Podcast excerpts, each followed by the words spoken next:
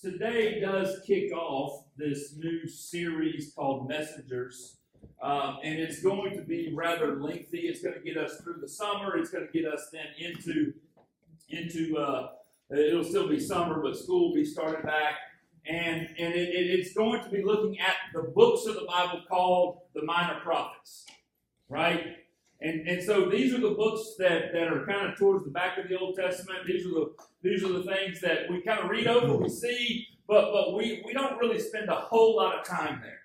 We we might. Uh, you know, we, we, we might go there for a verse or two. We might grab a little detail out of one of these books. Uh, some of them, I, I don't even know, outside of doing the reading through the year, if I've ever studied Nahum before.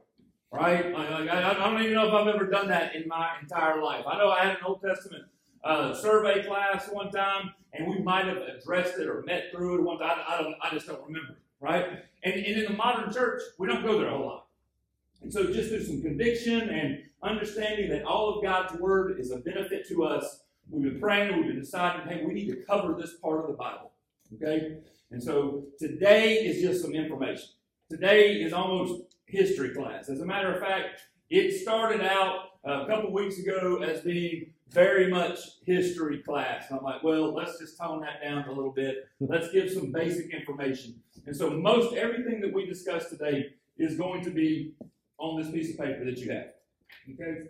Uh, we could speak to the historical significance and share facts about these books in the Bible for weeks to come. All right? And we can get bogged down within the facts and the history. Uh, so we're not going to do that. We, we want God's Word to meet us where we are, uh, but there does have to be some context, right? So with that, we need to look at some important biblical dates and events. And I'm not going to read all these, all right? But just kind of give you some reference points as to, as to what's going on and when these minor prophets kind of show up on the scene. Uh, it, we're going to start with the Ten Commandments, 1455 BC. Okay? This is where God gave the law to Moses, Mount Sinai. Then 1405, that was the beginning of the conquest of Canaan. If you remember, there was some 40 years of wandering around because of the sins of the people. 1050, the people wanted a king because everybody else had a king. I mean, when has that ever been like good? Well, everybody else has got that. Everybody else does this. Everybody, so we need one too. And God's like, y'all aren't ready for a king, but they're like, we want a king. We want a king. We want a king. And God's like, okay, fine. I'll let you learn your mistakes the hard way. And so he allowed a king. Saul becomes king of Israel.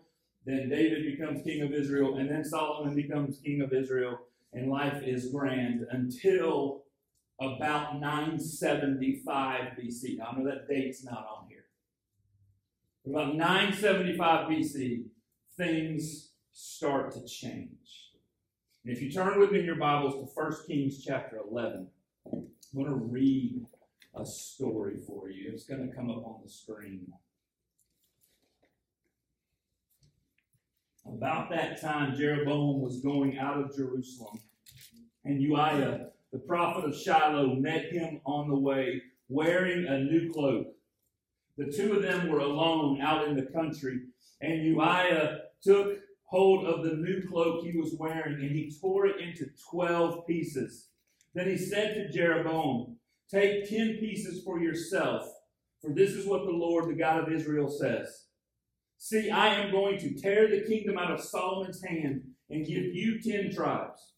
But for the sake of my servant David and the city of Jerusalem, which I have chosen out of all the tribes of Israel, he will have one tribe. I will do this because they have forsaken me and worship Ashtoreth, the goddess of the Sidonians, Chemosh, the god of Moabites, and Molech, the god of the Ammonites, and have not walked in obedience to me nor done what is right in the eyes, nor kept my decrees and laws as David, Solomon's father, did. But I will not take the whole kingdom out of Solomon's hand. I have made him ruler all the days of his life for the sake of David, my servant, whom I chose, and who obeyed my commands and decrees. I will take the kingdom from his son's hands and give you ten tribes. I will give one tribe to his son so that David my servant may always have a lamp before me in Jerusalem, the city where I chose to put my name. However, as for you, I will take you, and you will rule over all that your heart desires. You will be king over Israel. If you do whatever I command you and walk in obedience to me and do what is right in my eyes by obeying my decrees and commands, as David my servant did, I will be with you. I will build you a dynasty as enduring as the one I built for David and will give Israel to you. I will humble David's descendants because of this, but not forever. All right. Here's what's going on God is using this prophet, okay, Elijah, who is a prophet, but he's not a written prophet, meaning he didn't write things for us that's recorded in Scripture, right?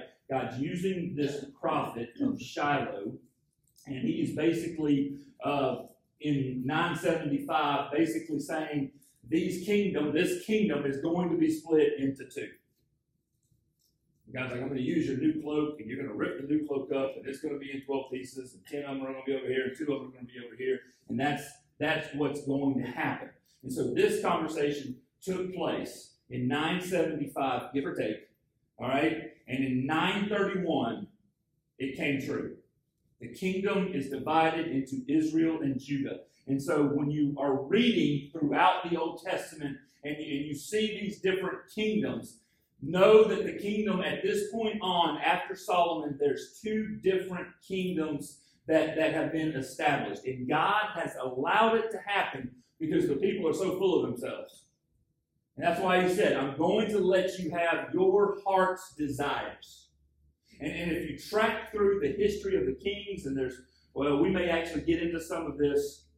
If you track through the history of the kings, most of the kings of Israel, the one with the ten territories, they're pretty much bad. All right? They, they, they were pretty much just pagans who were seeking uh, their own gods and not Jehovah. That doesn't mean that every king of Judah was good, but most of them were. All right? And, and, and so that's that's kind of that's kind of the difference. And so you see the divided kingdom, which is important for us because the minor prophets went to both, as we will see throughout. And so, just to eliminate hopefully any confusion moving forward, you, you've got to know that these kingdoms are divided. Israel, mostly just wretched. Judah, still sinners, but not as bad off as Israel. Okay? And a lot of the minor prophets are going to be working directly with the kings of Israel, and a lot of what they have to do is hardcore. Like for some of our parents this day and age, it would be, oh my gosh, how can we say that? Right? But it's it's tough. And it had to be tough. And it was just the culture of the time. Right? So you can read the rest of the uh, the timeline there. You can see when you know Israel was taken captive by the Assyrians, Judah, Babylonians. Daniel comes into this. All the other prophets come into all this. Temples destroyed, then people start returning. We might study Nehemiah next year. Uh, I think that'd be pretty pretty cool because they're the ones that come back and actually rebuild the city. Okay, there's the timeline. Now, what's a prophet? We're going to talk about the minor prophets. What's a prophet? So we can ask this question out loud, um, and, and you're going to get several different answers. But here's the thing: at the at the core, a prophet is a spokesperson for God. He's, he's the mouth of God. You and I, we don't necessarily need prophets. You want to know why? Because God has given us His recorded word. Okay? Uh, God couldn't just have Jonah send a tweet over to Nineveh to take care of the message. All right? He had to actually send somebody on his behalf to speak to the people. And so a prophet is a person who has a message from God. They are acting as God's own mouth and are speaking to the people, just as the Bible does to you and I today. Right? Like the Bible speaks to us. God, we, we have access to this. We have these things everywhere. And God's like, here's my word to speak into your life.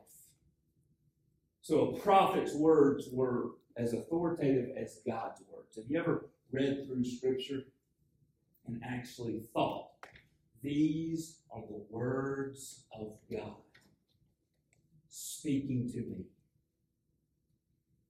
These things carry God's approval. Prophets relayed a message from God, though God's grace, through, or through God's grace, He sent the prophets to Israel so they would know His will. Like we're going to read some of these things, you're going to look at, at, at, at some of the messages, and you're going to be like, where's the grace in this again? And, and, and, I'm telling you there, God's grace is woven, it's, it's stamped on every person's life. His grace is abundant and it's for all and to all. And it's not just a Jesus thing. And we're gonna we're gonna show you how grace filled he is, even in some of these very harsh messages that are sent. Prophets were foretellers. I know we like to call them fortune tellers, right? Like they get to pick uh, the future and tell us what's going to be happening when. The prophets were foretellers more than fortune tellers. They did at times speak and predict the future. Right? However, God primarily used them to reveal his plans and his will for his people. Prophets are, they, they always, or not always, they often served as advisors to the current earthly king. And so you hear stories of Elijah meeting with with, with the king Ahaz, and, and King Ahaz has this guy by the name of Obadiah who's kind of his his his advisor. It's the same Obadiah, right? And so Elijah and Obadiah's paths are crossing here. And Obadiah was the, the advisor to the king. All right? And so you see that throughout time. Um, understanding and interpreting the prophets. The number one reason why people avoid the, uh, these, this part of the Bible is because we don't get it. We don't understand it. It doesn't, it doesn't make sense. And so there's you could you could Google this and you could come up with a hundred tips for interpreting and understanding the prophets. Here's three that we're going to use as we proceed through the next several weeks. All right, they're going to help us. It's, it's really and truly. Let's keep it simple. KISS. It is necessary to understand the political, moral, social, and religious conditions at the time in which the prophet lived and preached. All right, we've got to know what's going on when it was going on, and when the message was delivered. All right, it's just going to help us all the more. We can take it and we can read it, and if we don't understand the context behind it, we're just not going to get some things. All right, so as we study, we've got to understand the political, moral, and social and religious conditions at the time. Okay, that's tip number one. Tip number two, and here, here's the thing with that: that does that does actually require some work right? Like you're not just going to pick up your Bible and it be spelled out there before you.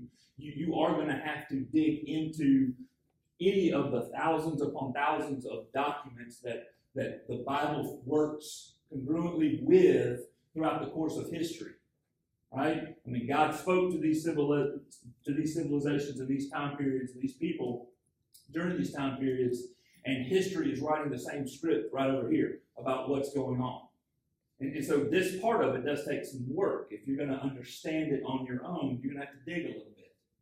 All right? The second tip for us is that everything that, that God caused to be included in the Bible is of real importance for his people throughout the ages, yet the prophets spoke directly to the people of their time.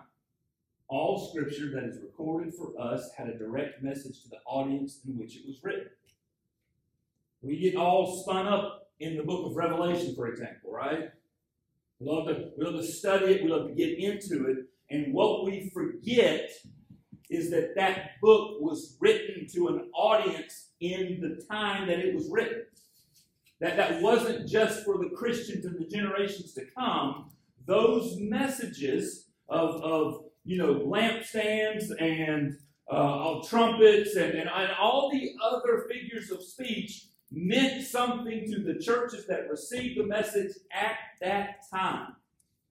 Right? So all of Scripture was applicable to the people who heard it and is applicable to our lives today. So, so we can't just sit here and, and, and think that everything is about some future thing that is going to happen. All Scripture that has been recorded was for the audience in which originally read it or heard it. Okay, so we've got to understand that. And then the third thing, we've said this already, like all literature, prophecy certainly contains figures of speech. Now, this does not mean that it's necessarily obscure. The proper inter- interpretation of the prophetic messages requires, get this, comparison of Scripture with other Scripture. That's going to be our main tool to interpret Scripture through these prophecies is other Scripture. Right? And so we Scripture is always consistent. God never changes. You might have to dig, you might have to search a little bit, but but what what God says to Nahum about the bloodletting that took place in Nineveh was the same thing and the same reason that Jonah went. And there's scriptures that connect. Nahum and Zephaniah, for example, have a lot in common, and you can interpret Nahum by understanding what's going on in Zephaniah, and so on and so forth throughout. Okay? Now, as I was thinking about this, what's the main message of the minor prophets? I mean, there's a lot there. And, and they're not minor prophets because they're thought less of right? Like they're the B team prophets. Okay, it's not it's not that. Okay, it's not like we got Daniel and Elijah and Elisha and you know we got we got the big dogs. Jeremiah, man, he, he made the cut. He made the team. And then oh yeah, you guys are the reserves. It's not that. Their books are just shorter. Okay, that's all. That's all. That, that's why they're considered to be the minor prophets. Is they, they just got to the point a whole lot quicker than all the others. Okay, they, they should be like favorite prophets. Um, so, what's the theme though that runs through? And as I was thinking about this, there are several themes that we could pull out, but at the end of the day, it's this: they're looking ahead to the Messiah. And there's this consistent thread that runs throughout the message of the prophets. And that thread is the coming Messiah and his eternal kingdom. Right? And I've given you reference here Hosea, Joel, Amos, Obadiah. I didn't include any references to Jonah, but Jonah chapter 2 and 3 certainly point to this. Micah. Nahum is the one that you can make an argument for that does not actually point to the coming Messiah. Cool part about that is I don't have to preach on Nahum. That's Caleb's responsibility because I'm going to be in Zimbabwe. So I'm leaving that with Habakkuk. Zephaniah, Haggai, Zechariah, Malachi. All of these that we're going to study, as you get to the message for the people in the time period in which they're living, are still pointing to the coming Messiah. And so it makes sense when Jesus says things like in Luke 2:44. This is what I told you while I was still with you. Everything must be fulfilled that is written about me in the law of Moses, the prophets, and the Psalms. Right? I mean, hundreds of years later, Jesus is on the scene.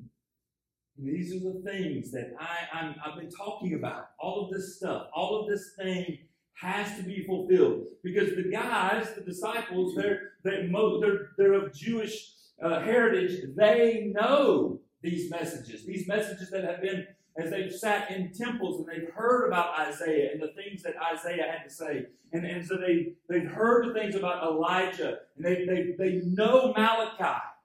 They, they know this stuff. And then Jesus comes along. Everything must be fulfilled that is written about me in the law of Moses, the prophets, and the Psalms.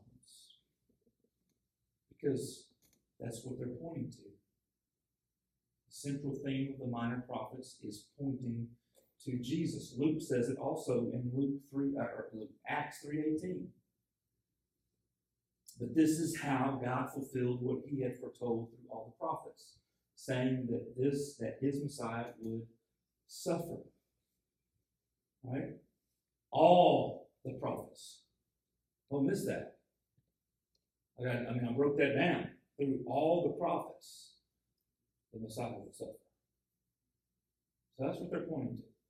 So, as much as we talk about Jesus, we avoid this portion, this section of the Bible. And I know I'm the main guy that does it, okay, so I'll, I'll take that.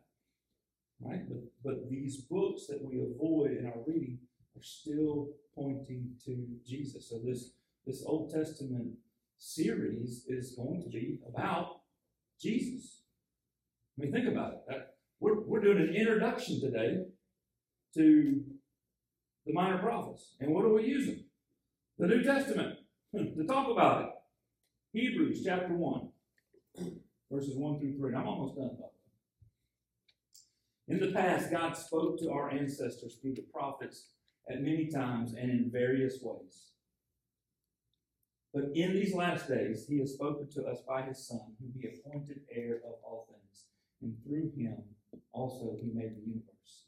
The Son is the radiance of God's glory and the exact representation of his being, sustaining all things by his powerful word.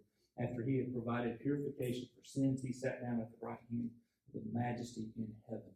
Praise the Lord. Right? In the past, the author says, God spoke to our ancestors, cousins and meemaws and all them.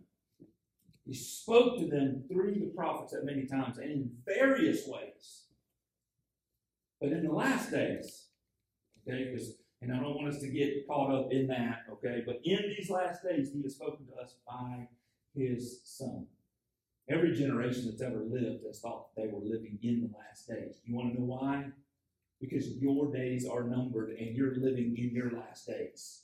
All right, now I'm not going to put a number on that. Some of us are closer to our last days than other people are, are but, but we are living in our last days. That's why we're always thinking that this is the last days when we look at society. Right? Don't get caught up in this message so much. But but the author of Hebrews is right, man. He has spoken to us by his son. And don't miss verse 3.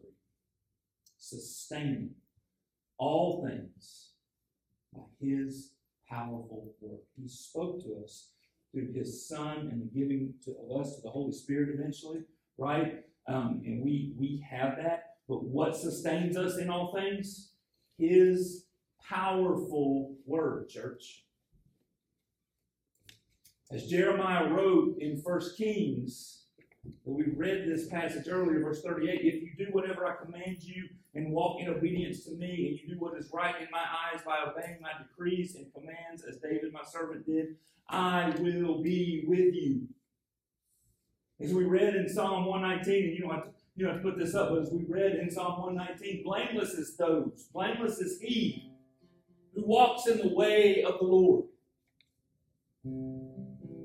And when we are living in obedience to God's word, Hebrews says it's going to sustain us in all things.